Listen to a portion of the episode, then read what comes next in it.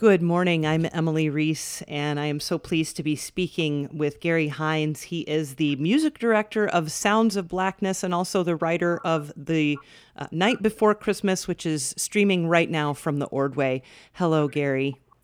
Hi, Emily. Thanks for having me. I'm so glad to have you on. So tell us about the show that you've got going at the Ordway right now. This is the 42nd anniversary of The Night Before Christmas, a musical fantasy. Minnesota's own Sounds of Blackness. But this is the first time, Emily, for it to be presented virtually and in a concert version. So uh, we're available right now through January 3rd, uh, Broadway on demand, and uh, all your listeners have to do is to go to soundsofblackness.org or they can go to ordway.org uh, and uh, get their ticket. $15, that's the whole household see it as many times as they would like, and this is something that is completely family friendly. Oh, wonderful. Tell me a little bit about how you had to kind of adjust how this show would be presented this year because of the pandemic. Lots of adjustments, uh, Emily, due to uh, COVID protocol and realities and limitations. Uh, the first, of course, is the sentiments of, of the Sounds of Blackness uh, singers and, and band. We really wanted to present the show, but knowing that uh, theaters were not open uh, and won't be for a while, but we really wanted to present it not only because we, we love it and it, it's in our blood to do it, but because uh, there's there's so much negativity and depression and and uh, angst in the air right now with COVID and the economy and everything else that's going on. That we were getting calls and tweets and emails. People really needed uh, the show. We were getting from all quarters of the public. Uh, re- people really pleading with us, Emily, saying, "Please do the Christmas show." I don't know how. We know, you know, the theaters aren't open. So uh, stepped in the Ordway, God bless him, uh, for us to have the option of uh, doing a pre-recorded virtual concert version of the play. So with COVID, we couldn't do uh, a full rendition of the play because there's too much uh, close contact uh, that would not be safe social distancing with the characterizations and the full choreography, the full book, so to speak. But we knew that we could distance if we did a concert of some of the music from the show, and so uh, it's different in that way. But what we also wanted to do was for people, we knew there'd be a lot of first timers this year, uh, who, even though the show has run 42 years, 42 years, has have never seen it. Uh, um, and we wanted to give them a little flavor of the actual musical. So uh, within the concert, we still have visits from our costume fantasy characters. Uh, Santa Claus is the reindeer, Rudolph the rapping reindeer, uh, the singing stockings, the dancing chitlins. So it's not just a, a straight concert we still have uh, visuals from the musical play. That's absolutely amazing. Can you talk to me a little bit about the process of getting everything filmed? Yes, um, we started really a, a, few, almost a few months ago now with uh, Zoom rehearsals. Uh, even though, and, and, a lot of the, the preparation, Emily, uh, really was about deprogramming. Uh, that probably sounds a little weird to your listeners, but what I mean hmm. by that is uh, the the regular play, the full play, the night before Christmas, is so ingrained in Sounds of Blackness singers and band. In fact, many of our all of our members have grown up with it. Some of our current members are are uh, offspring, that the children of some original members. So they literally grew up with it as children. They know it front to back.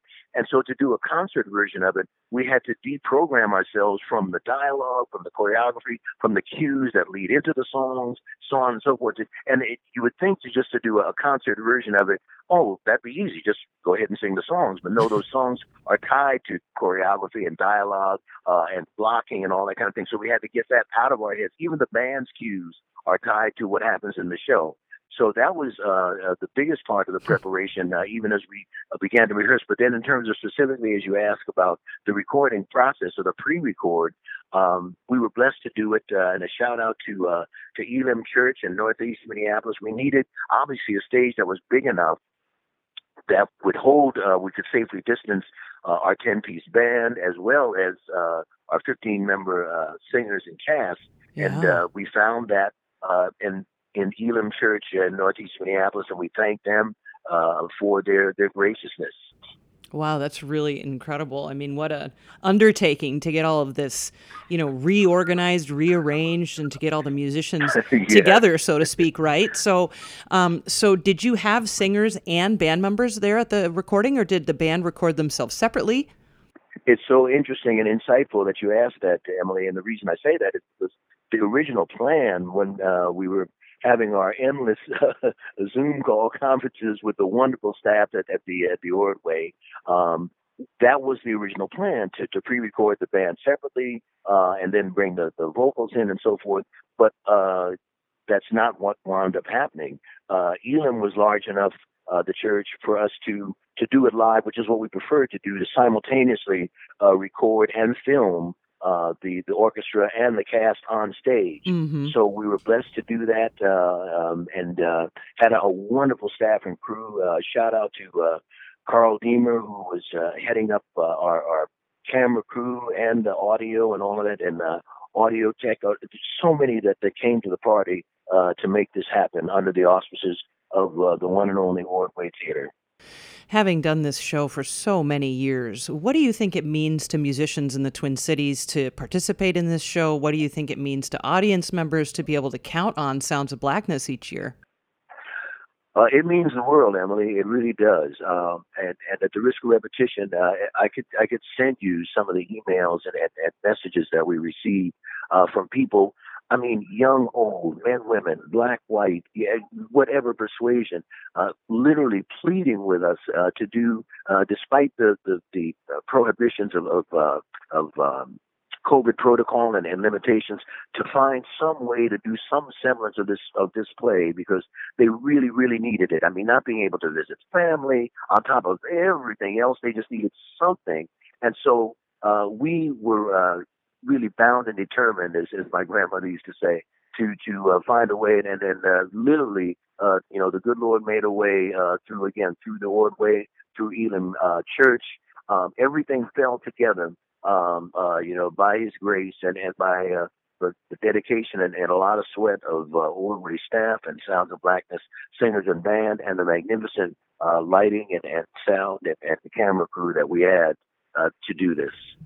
I'm speaking right now with Gary Hines. He's the music director of Sounds of Blackness, which is showing now at ordway.org and also Sounds of Blackness website. And uh, Gary, do tell us exactly how to, to view the show, if you would. Certainly. Uh, again, it's being streamed uh, as we speak uh, now through January 3rd. It's been extended. Originally, uh, we was going to go to uh, to the New Year's Eve, December 31st. But now it's going to uh, January 3rd through that uh, New Year's weekend, and it's streamed on Broadway on demand. And the easiest way to get uh, your ticket for uh, the Broadway on demand stream is to go to Sounds of Blackness website, which is really easy, soundsofblackness.org, .org, or uh, if you prefer, you can go to ordway.org uh, and get your $15 ticket. And again, this is a real bargain to say the least, because you know, if we were looking at a situation where you were bringing family, friends, and whatever to the live show and paying $50, $60 per ticket, yeah. uh, you know, to go out into Minnesota cold to see it. Now, look at the advantage now. I mean, you can watch it in the comfort of your own home, you know, in your PJs or, or your jeans and sweats.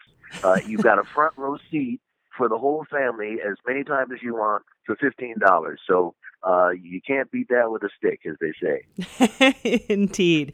Gary Hines, what a pleasure it was to speak with you. The Sounds of Blackness showing now at ordway.org, also at soundsofblackness.org. Gary, thank you so, so much for uh, your time. Thanks bunch. Thank you, Emily.